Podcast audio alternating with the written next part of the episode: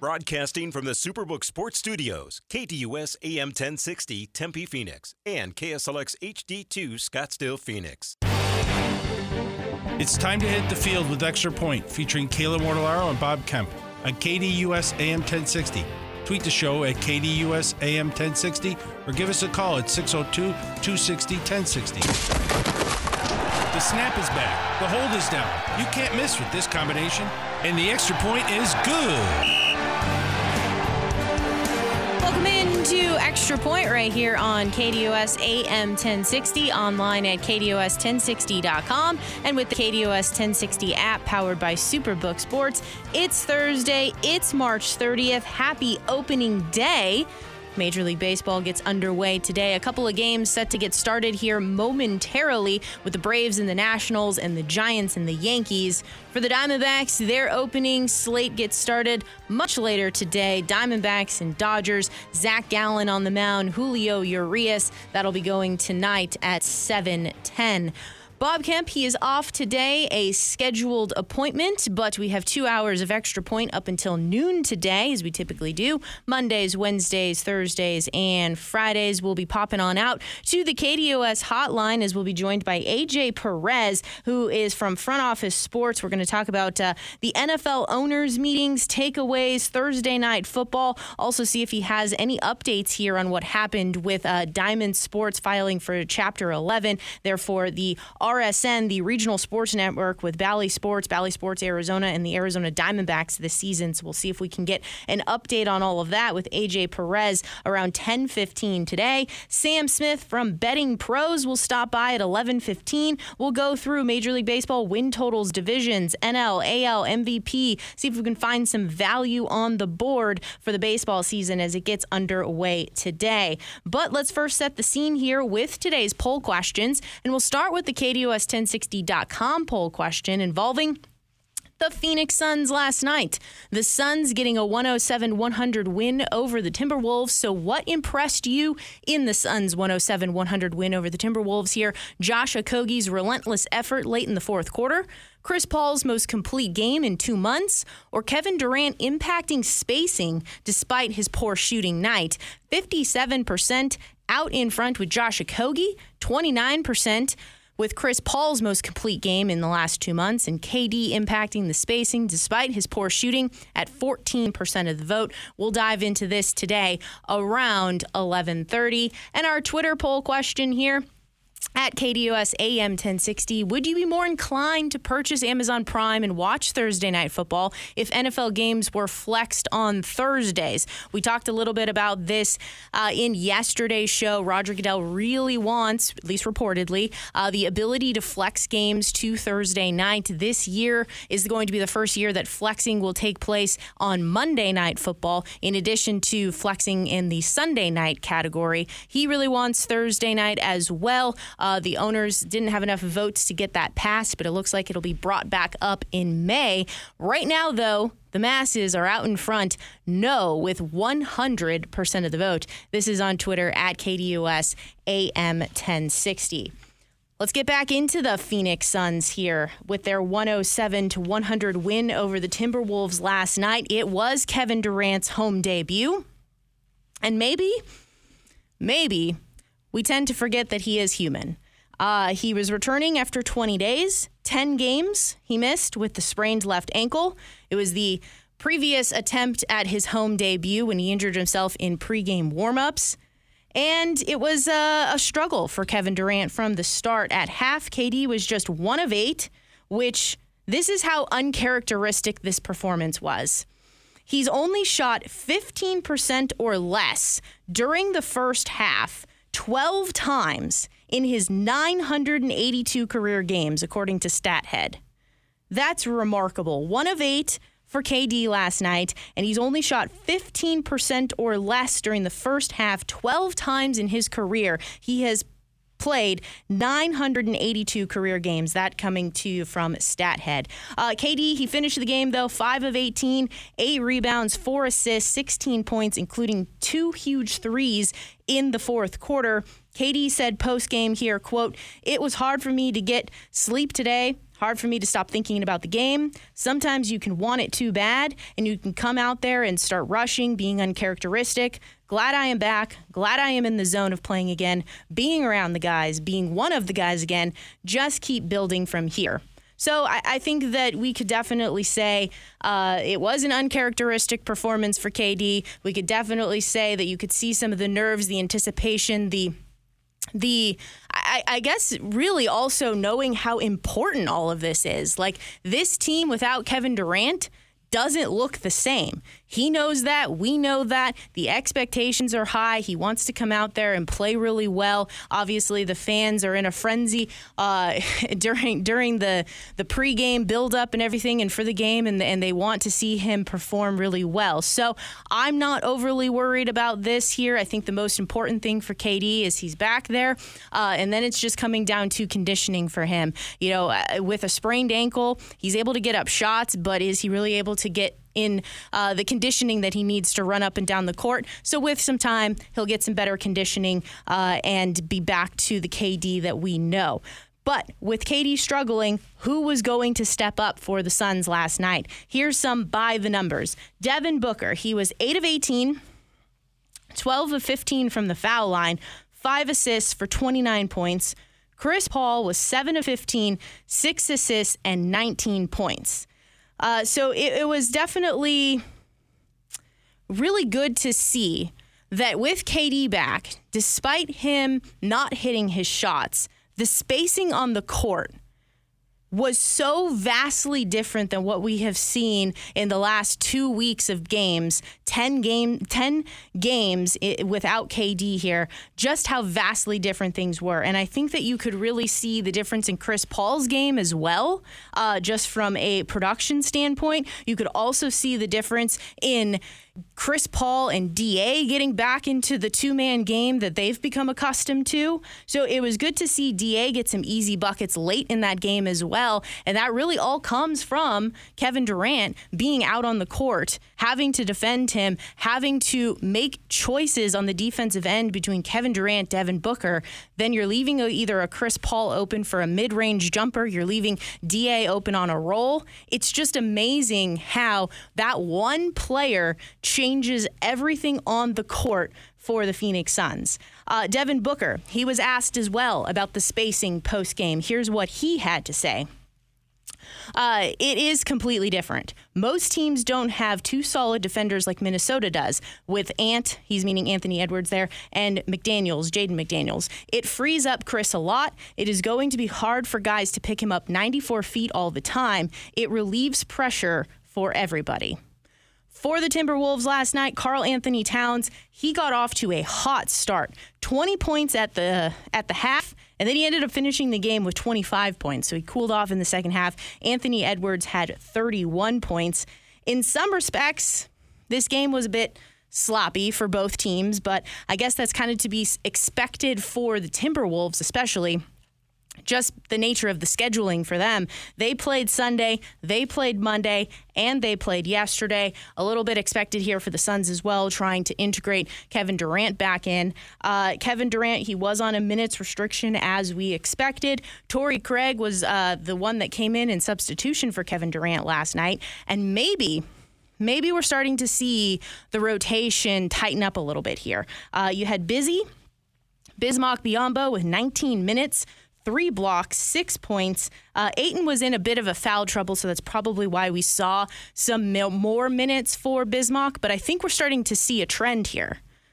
Probably a trend until uh, the next time Monty Williams changes it up on me. Uh, but we're starting to see here that Bismack Biyombo is getting those minutes. Jock Landale is not. With Ayton being back, Bismack is the guy that's coming in in relief. He's been really active around the glass you know, it, it's he's a hustle guy for sure. He's not going to be able to stretch the court for you. He's not making those mid-range jumpers like Da is is capable of doing, but he certainly is able to roll to the hoop. He's certainly hustling there. He had a couple of different buckets there where he was he was the guy trailing, uh, cleaning up, cleaning it up and uh, that's what you expect from Bismack Biyombo. So he was 19 minutes. Then you had TJ Warren. He had 11 minutes. Cam Payne, he had 13 minutes. He also had some crucial minutes as well with some key assists and some key shots as well. So, it, it, you know, Cam Payne has to start getting more consistent as well uh, as we start to tighten this regular season up. Uh, the regular season ends April 9th. The playoffs begin. So, you want to kind of start to see this all really uh, come together as to what it's going to look like moving forward. And then you also had Ross with 13 minutes for the Suns last night. Uh, as I mentioned, though, I'm sure Kevin Durant, as he's getting a little bit more healthy here, he's going to be able to work more. He's going to be able to put in some more hours. He's going to get that conditioning up. And I'm not worried at all about uh, Kevin Durant and his performance. But the most important thing for the Suns is that they were able to get a win. And we'll get into this a little bit later on in the show and how the win last night over the Timberwolves helped impact things in the NBA West. But for now, we'll step aside, we'll take a breather here, and we'll get ready for AJ Perez, who is coming to us from Front Office Sports, as we're set to talk NFL owners' meetings, his takeaways, Thursday night football, flexing, what's going on with the, the Washington Commanders, and see if he has an update for us as well in regards to what's happening with television for the Arizona Diamondbacks, Bally Sports Arizona this season, and the parent company for Bally Sports Arizona, and them filing for bankruptcy. So we'll see how all of that unfolds, and we'll dive into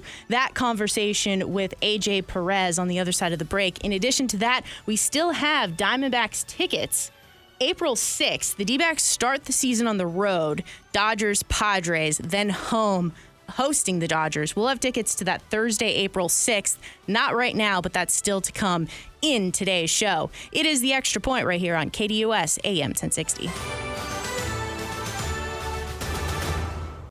Listener rewards for you with the KDUS 1060 app. Download today to hear all of the national and local shows you love. That's the KDUS 1060 app.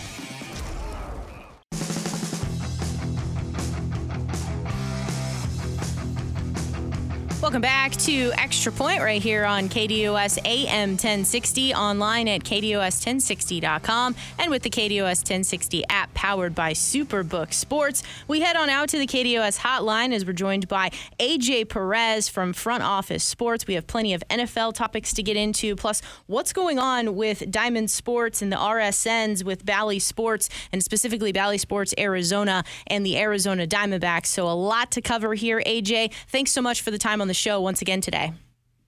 Uh, no problem. Thanks for having me. You're very welcome here. Well, let's start with the NFL owners' meetings. Those took place this week in Phoenix, and several things came out of it. Let's start with this Thursday night football. Amazon paid $1 billion for the rights to it. In actuality, I think we could probably all agree that there was one good game last year, and that ended up being the very first one that Amazon did. A lot of really bad contests after that. Roger Goodell is pushing pretty hard for the ability to flex Thursday games. It didn't pass the vote, but will likely be revisited in May. Giants owner John Mara very adamant how much he dislikes this flexing with the fan in mind. So, what are you hearing as to what the pros and the cons are for flexing Thursday night games? Yeah, the owners I talked to, and we kind of advanced. Uh, one of the owners I talked to before uh, this was discussed on Tuesday afternoon. They were, you know, they see this as totally different from Monday Night Football, which will get the ability, uh, which has the ability, the NFL will flex, uh, will flex games late in the season, starting uh, in the 2023 season coming up, and that's something that uh, that's been done on Sunday Night Football um, since two, 2006, basically since uh, NBC started with that contract. And uh, Goodell kind of, you know, tried to. He's been he's been behind this. Roger Goodell, the NFL commissioner, has been really, you know, behind the scenes and also in front of us, the media, kind of pushing up, you know, talking up and talking up how you know the the it's only been used on average uh, you know 1.5 times a year, um, and you know that's what you like you mentioned. It was the the Amazon schedule of that first game with the Chargers, uh, Chargers Chiefs. I think it, it was yes. an amazing game. You know.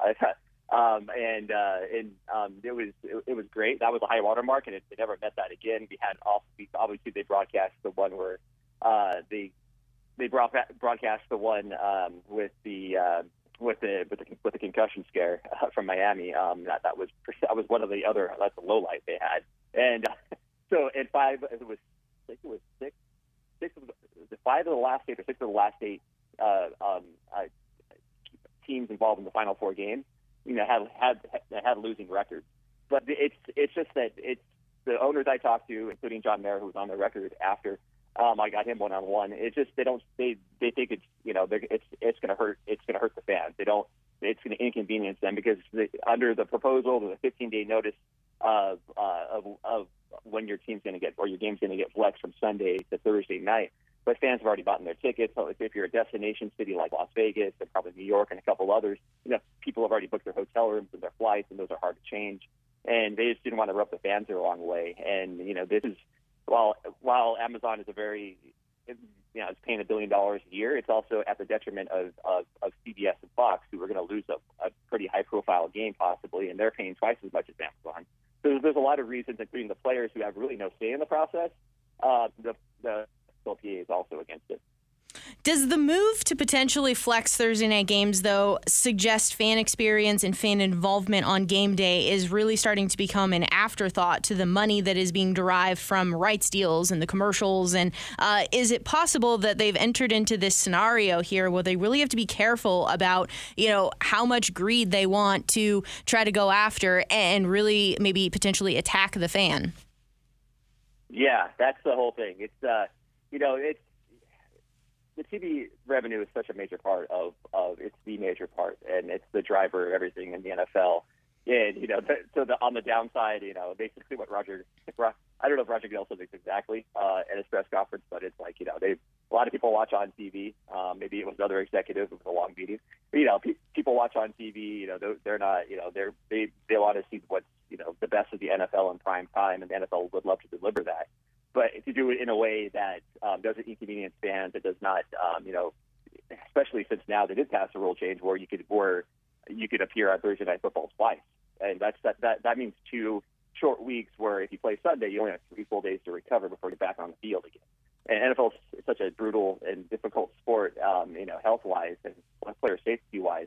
They're just they're, they're even though the NFL trots out, you know, the last couple of years they tried out surveys where where where uh, Thursday night football is it has similar injury rates for all t- different types of injuries as Sunday and Monday um, Sunday games in general, and, and also games on Monday nights. You know, they the NFL has been really pushing the narrative where it's not any riskier for the players, it, but it's it's kind of beyond that. Uh, some of the owners. Um, I can't uh, uh, off the record, um, you know, or off, on background told me it's like they don't really, they don't, they, they're not sure about those statistics.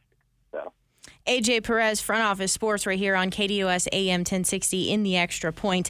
All right, so we have a Washington Commanders team that is supposedly up for sale here. Report, reports have been thrown out this week that there are now two different ownership groups putting in offers, but your reporting is that it is only Josh Harris's group that is in serious talks about all of this and is a serious contender. So, uh, what do we kind of glean from everything that's going on with this Commander sale? Who is Josh Harris? Who is Josh Harris's group, and is something going to get done?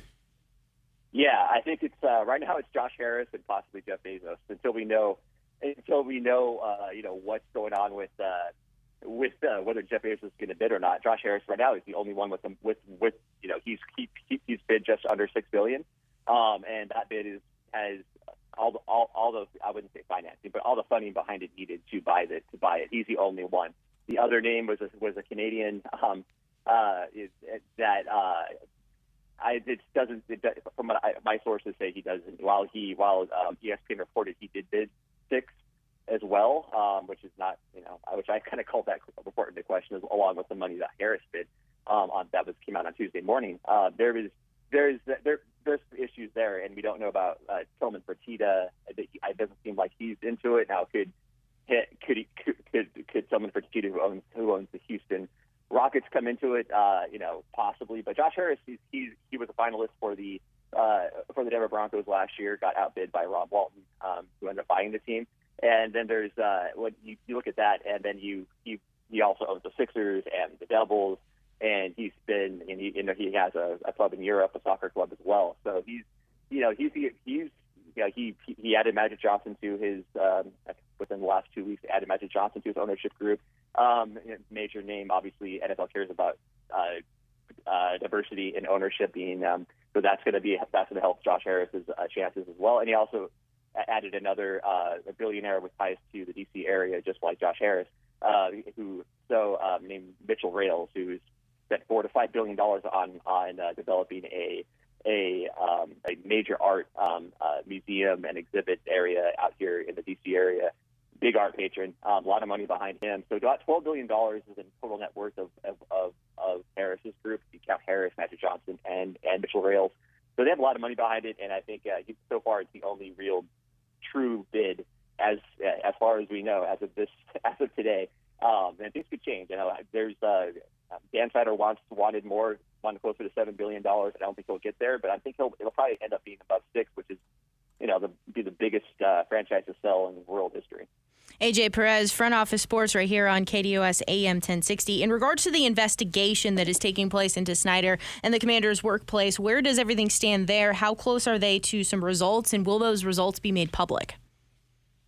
Yeah, um, we don't know yet. I, I did a report a couple of weeks ago detailing what what what uh, the former head of the SEC, who the NFL hired. Her name is Mary Jo White, and she's been going on for well. There's two parts to the investigation. One was an investigation into a claim made against um, uh, Dan Snyder. That that that claim was from last February, February 2022.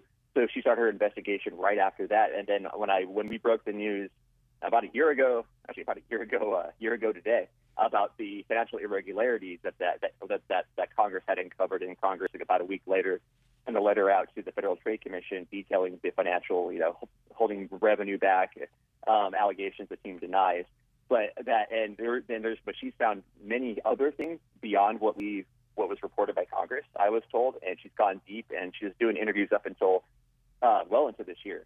And uh, one person uh, that she hasn't interviewed yet, uh, the Washington Post reported, is Dan Snyder, who's refused. Not shocking, since he really tried to dodge the congressional hearing, and he did successfully. That had that left Roger Goodell last year as the only one in front of Congress.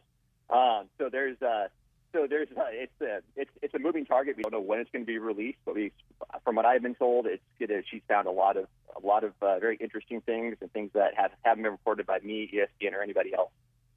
NFL Sunday Ticket. It's moving away from DirecTV. We know that for uh, consumers, YouTube TV. But the next question was always going to be about some commercial partners, bars, and restaurants. The NFL announced this week that Everpass Media is going to be in charge of all of that. So, what exactly does this mean for bars, restaurants, other venues? And also, what does it mean for consumers? Do we know how much NFL Sunday Ticket is going to cost this season? Yeah, we put that question up to NFL executives this week. Yeah, they they did not. There has been no price set. Um, it's a consensus among uh, those who cover it and uh, people we talk to is a pure three hundred dollars, which was around what DirecTV charged for the baseline package, and which they've had, which they had from 1994 all the way through uh, when it, yeah, that's when it started. 94, I was still in high school. Uh, all the way through uh, when uh, until the contract ended last season. So they haven't set the price yet. It's going to be on YouTube TV exclusively. Um, and uh, and they're so we don't know how much they're going to be charging, but they, I, I'm, I'm I'm a customer, and I think they're they've been doing some stuff with the with the uh, March Madness kind of split screen stuff. I think they're going to be kind of they've been kind of trying it out to see how it's going to work and what you know what new wrinkles they're going to put in there. We also don't know. There's going to be enhancements over what DirecTV had, and the the big thing is you don't have to have a satellite. There was some, you know, when you had DirecTV the last uh, last several years, if you you know, there there were some people who could do streaming only, but you just had to live in an apartment who you didn't who where you couldn't sign up for satellite service. You know, so there this is the first time there's issues, many issues last couple of years over over the streaming part of DirecTV Sunday Ticket package. Um, so I think uh, it, for a lot of fans, they're they're you know the ones who had all the issues last year that that, that, that I reported on um, with with streaming. I'm probably going to be a little relieved that you know even though, even though you have to switch TV TV packages, if you have DirecTV, you know you have to sign up for YouTube uh, TV uh, to get Sunday ticket. I think I think that's going to be um, you know I think that's going to be uh, fans are going to be paying the same and they'll probably get a better product out of it. AJ Perez, front office sports here on KDUS AM 1060 in the extra point. So, competition wise, NFL players now get to wear number zero. Eagles will be allowed to continue the Jalen Hurts push play. Sports books are allowed to operate inside NFL stadiums on game days. What else stood out to you? Rules changes, rules staying the same that came out of this week's meetings? Yeah, there wasn't much done on done on kickoffs. Uh, there was uh, punting. There, there was there was you know there there was thought was seeing some changes there that weren't made. Also, there weren't any major changes to replay. The Chargers had been um, had pushed for a review of um, uh, roughing the passer. Um, that they, that but that that that resolution didn't pass. Um, you know, so there is uh, there, there's things they're going to continue to talk about beyond flexing at the next owners meeting in May. But the rules look pretty much set for the next season. So there's you know there's a little tweaks here and there. Um, I think the biggest one, I think the ones that, that probably would you know, trouble the trouble the NFLPA, the NFL Players Association, so the, the union basically, uh, is uh, is the fact that two teams have to play on Thursdays now, you know, potentially up to two teams, uh, or twice per season, which was you know the fan, you know the players aren't aren't the biggest fans of Thursday night football. Now we may have two two teams playing multiple times uh, on Thursday night. Uh, in addition to that, NFL owners, they really do like the job that Roger Goodell has done for them. The money is flowing in in more ways than anyone could have ever dreamt here. So, where do things stand on him getting another contract to stay as commissioner? And are we uh, getting to a point where his next contract puts him in line for it to be his last contract? It looks like it'll be his last one. His contract expires a month from now. Um, basically, last uh, I guess last day of this month. It will it'd be uh, well last day of the month, the next uh, in 2024. That's so that there's you know, while we expected that would be approved, there's always a little things here and there. The, the total compensation is likely to be around $60 million, uh, maybe a little more. And he's gotten that amount because, you know, when he came in, there when he 2006 when he came in to now, you know, the, the TV money has quadrupled. Um, you know, the, and there's obviously they've they've come around. A lot of things have changed. I mean, there were back I was covering uh, back when he took over as commissioner and how he, there there was an effort. They were very against sports uh, sports betting. They were they were basically uh, funded a funded a lot of the lawyers who pushed back against Delaware who wanted to who wanted to back in 07 and 06, 07, 08 time frame. They they wanted to add parlay betting, um, and they were totally against that. They spent probably tens of maybe hundreds of thousand dollars on lawyer on, on lawyers to to stop that from happening, going all the way to the um, federal. Uh, um, the federal appeals court even to you know to, to fight it and they were successful. Now they're getting over a billion dollar uh, hundreds of millions of dollars a year from uh, these betting companies as partners, um, and that's good. And that money is expected to grow. You know, even though there's probably to be some consolidation among sports betting companies, um, but there's still there. That's the fact that, like you mentioned, they're going to have in allow uh, uh, allow betting days now, um, and a lot of these a lot of these um, teams have like even here in DC, they've already built casinos and uh, or bought, uh, built sports books in preparation for it, so they're all set and it, it just seems strange. And we're going to be going into next year. The, the next the next Super Bowl is going to be in Vegas, which I never thought. A lot of us who covered this uh, betting stuff 15, 16 years ago never thought would happen. Uh, but the fact that the Supreme Court um, has been five years since they since they cleared the way for states outside of Nevada to, to offer legalized state-sanctioned sports betting. You know, they've come a long way, and they see opportunities and revenue there. And I also wrote about the next thing that Goodell is going to be focused on is going to be international expansion. We could have multiple teams in Europe uh, by the by, by sometime over the next decade. So not just one team, but like a whole league over in Europe. Is that kind of what your your reporting is? Yeah, it looks like uh, you know one of the one one of the things that's uh, kind of very very early stages of being discussed is putting four teams, maybe two teams, uh, two teams in the UK, two teams in Germany. Um, then maybe three, three in the UK, one in Germany. But it looks like you know one of the proposals is just having four is having a 14 European division, and uh, that would be it'd be it would be unheard of because there's the NFL has been been a long time since the NFL. You know, it's been they added two teams back in geez, 1995. Uh, going back to the uh, the Panthers and Jaguars, that's the last time they had multiple teams expand. They've added they they added the Texans after that, and I that time frame, and yeah, also added the Cleveland Browns after they moved. They gave them an expansion team. So so that that that's it. You're going to I mean the fact that you know that, and with these expansion fees, it's like to be around four billion dollars each. You know that's going to be uh, that's a pretty massive payday, and that's one way. Especially if the if the NFL owners are worried about the next TV package, which is still we got nine ten years left on the current one, they can opt out a couple years early. You know if they, if they see the, t- the TV landscape change into a way where they may not get as much money the next time around, I think uh, I think expansion is one way to keep league revenues at least uh, among the owners up you know, that's uh, that money all goes to them. They don't have to share that with the players um, necessarily. So. AJ Perez, front office sports, right here on KDUS AM 1060 in the extra point. Before we let you go, we have to ask what's going on with Diamond Sports filing for bankruptcy here. They carry several teams across the NBA, NHL, and MLB landscape, but specific here for Bally Sports Arizona and the Arizona Diamondbacks, uh, it, it, seems as though you know Bally Sports has said that the Diamondbacks deal has been very burdensome for the group and that they likely will be defaulting on the payments here. So where exactly exactly are the bankruptcy proceedings, and what does this mean for the future for fans right here in the area that want to watch Diamondbacks games this season?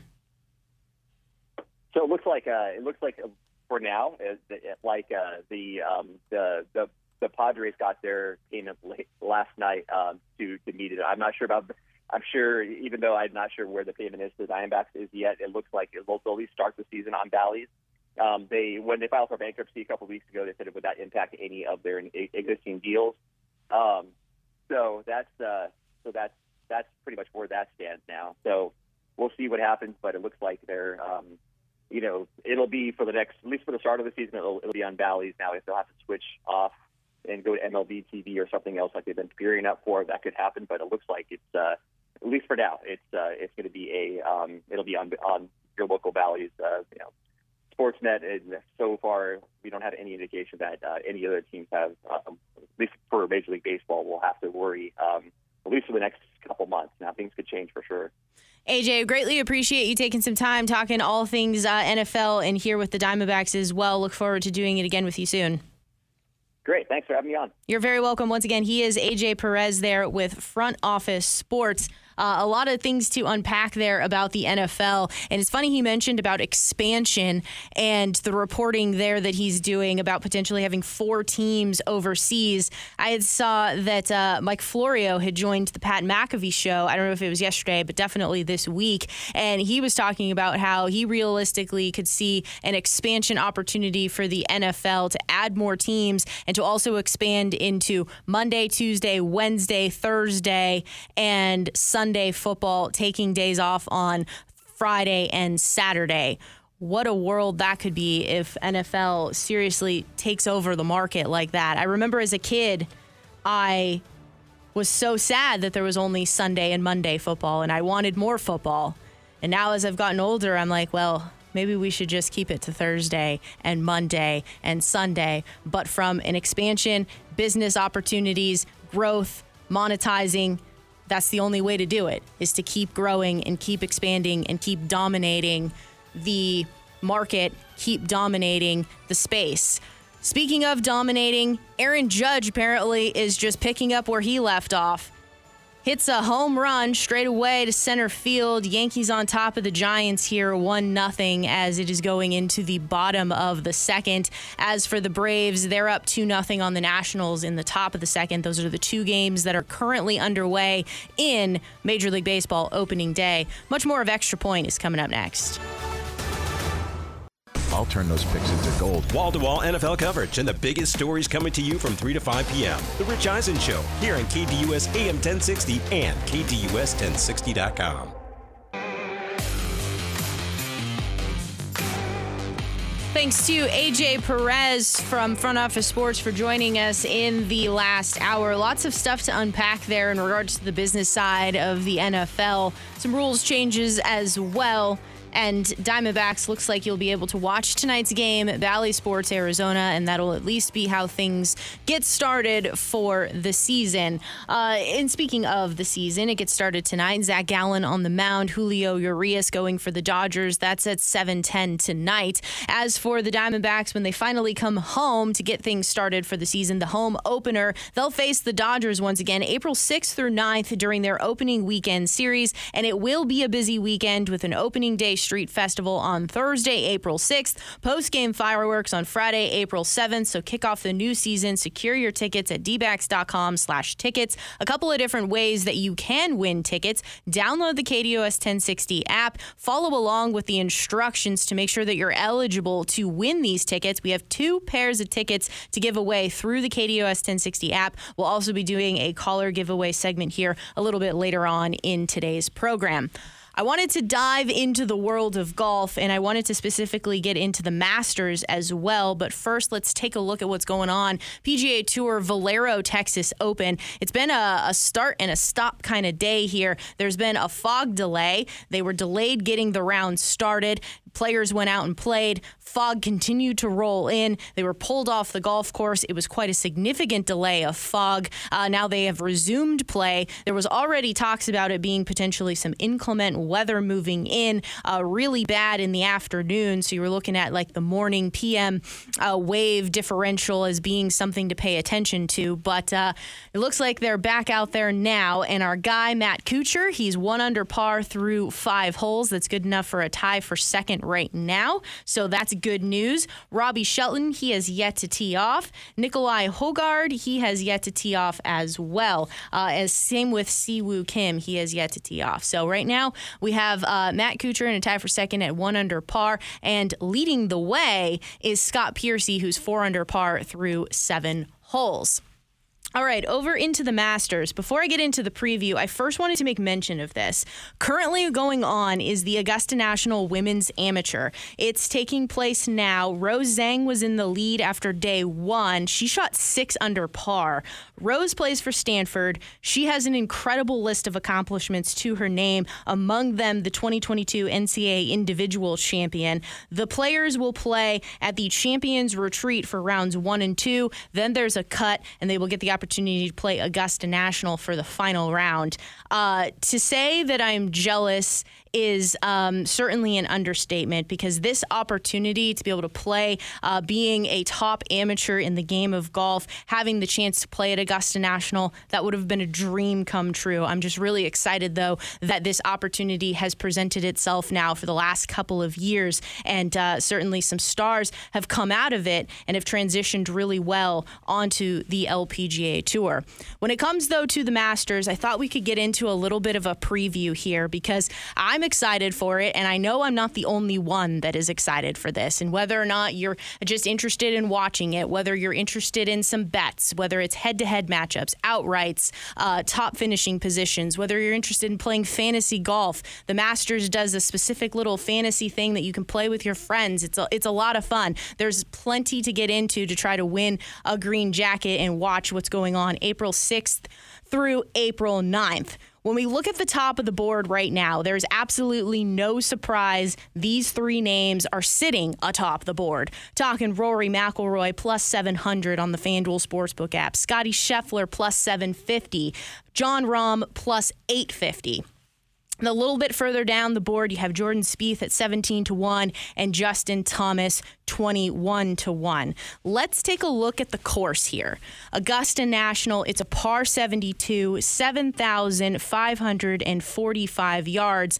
Last year, it ranked third hardest out of 50 PGA Tour courses. I'll repeat that again.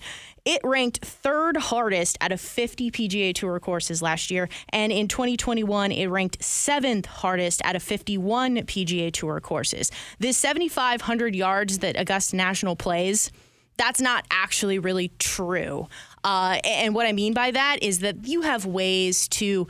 Um, shave down fairways. So if you, you're seeing guys hit, you know, 350 yard drives, 370 yard drives, you know, we can have a conversation about the golf ball if you'd like. But there's also ways you mow them down, the way you cut it, the way you cut the grain, balls just hit and roll. Well, Augusta National doesn't cut the grass that way. So you kind of hit and you do get some rollout, but not like you can traditionally see on other PGA Tour stops. So this has become a uh, really challenging golf course, and it has really favored the player who can hit it further. That's kind of how things have gone trending wise here in the last couple of years. You kind of have to go back to to Zach Johnson for somebody who laid up on all the par fives, and maybe that was more weather indicative as to why he was able to play his game and have that type of success. All right, there has been some changes to this Augusta National Golf Course. Remember in 2022, the 11th hole changed. It lengthened the par 4 to 520 yards. The fairway was recontoured. They widened it by 15 yards as well. They took down some trees on the right-hand side, so it looked a little bit different and we were wondering how it was going to play. Well, it still played tough. The 15th hole, it was also lengthened by 20 yards, fairway recontoured as well. 15th is always a pivotal hole, potentially giving you some eagle opportunities, or if you hit it in the drink, uh, ruin your chances at winning a green jacket. More changes are coming to the 2023 contest this year. The 13th hole, it has a new tee box adding 35 yards plus trees have been removed. Uh, 13th is a very risk reward hole. And now it's making it an even more risk reward hole by adding the additional length. It's trying really hard to make this be a decision because it's gotten to this point that if you hit it, online, if you don't flare it out to the right on 13 and you hit it online, you have like a five iron into this par five. So they're really trying to make it now so that you have to hit a good drive. And when it comes down to crunch time, are you laying it up and depending upon uh, your wedge game, or are you hitting an iron in there, which is going to be a longer iron in there to try and make some noise and put some pressure around Amen Corner and uh, just, you know, impact whether or not you're going to win the tournament or someone else is going to win the tournament. Uh, it has never been a flat golf course, and that's staying the same. TV does not do this justice here. It is an unreal amount of slope that uh, are on these greens, an unreal amount of slope that are on the fairways. You never hit a shot that has a flat lie. Also, these greens talk about lightning fast. 13 or 14 on the Stimpmeter if the weather permits. They get these things rolling. Uh, you have to take advantage of the par fives and some of the easier par fours. You have to have an excellent ability to scramble around this golf course, an excellent imagination, and you also have to hang on for dear life on the brutal holes. Before we go to break and we continue some more Masters conversation on the other side of the break, I do want to make mention of this. There is a really fascinating article on Golf Digest by Joel Beall. If you're interested about the Masters' role in professional golf, proposed plans for the site at Augusta National 20 years down the road. They're not content with how things currently are. There's a plan potentially in place. The uh, evolution of the chairman and the chairman's role and how things change when a new chairman gets elected, how they interact with the golf world, how they interact with the local community, and then the huge decision that's upcoming for members who have jumped the LIV Tour. This year, Live players, if you have, you know, if you're a past champion, if you are still in the official world golf rankings to be invited by current Masters criteria, you can play. So there will be LIV golfers in this Augusta field, but they have to decide if that's how they're going to continue with things moving forward. This article by Joel is fantastic. More Extra Point is next. Bringing you the latest sports topics weekly right here on KDUS AM 1060 with me, The Doug Gottlieb Show, 1 to 3 p.m.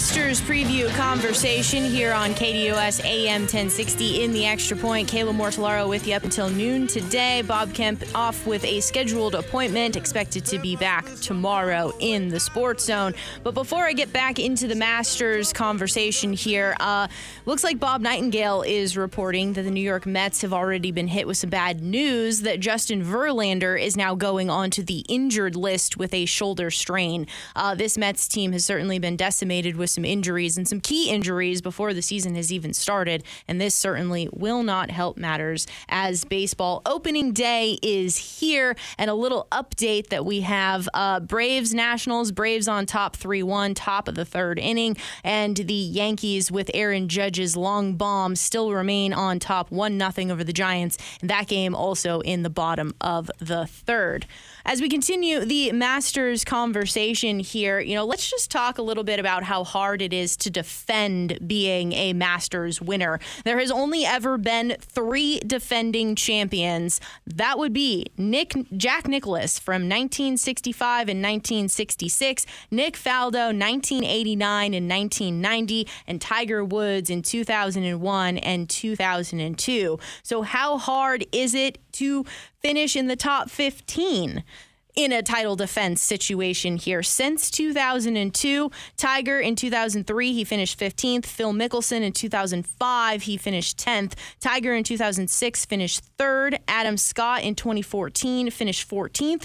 Jordan Spieth in 2016 finished second. And Hideki Matsuyama in 2022 finished 14th. So when we're looking at the top of the board here and thinking Scotty Scheffler here, it will be hard to defend your Masters title, but when you look at his metrics, He's playing better golf now than he was last year. He already successfully defended his title here at the Waste Management Phoenix Open. He put up an incredible defense at the Arnold Palmer Invitational. He put up an incredible defense last week at the Dell Technologies Match Play event. So he's capable of handling it. His game's in a great place. You also have Jon Rahm, Rory McIlroy at the top of the board. When you look at this here, I heard this on Tuesday. Rick Run Good. Nine of the last 11 Masters winners have gained at least 1.7 strokes from tee to green or better in the three months leading up to the Masters. So you have to be playing well.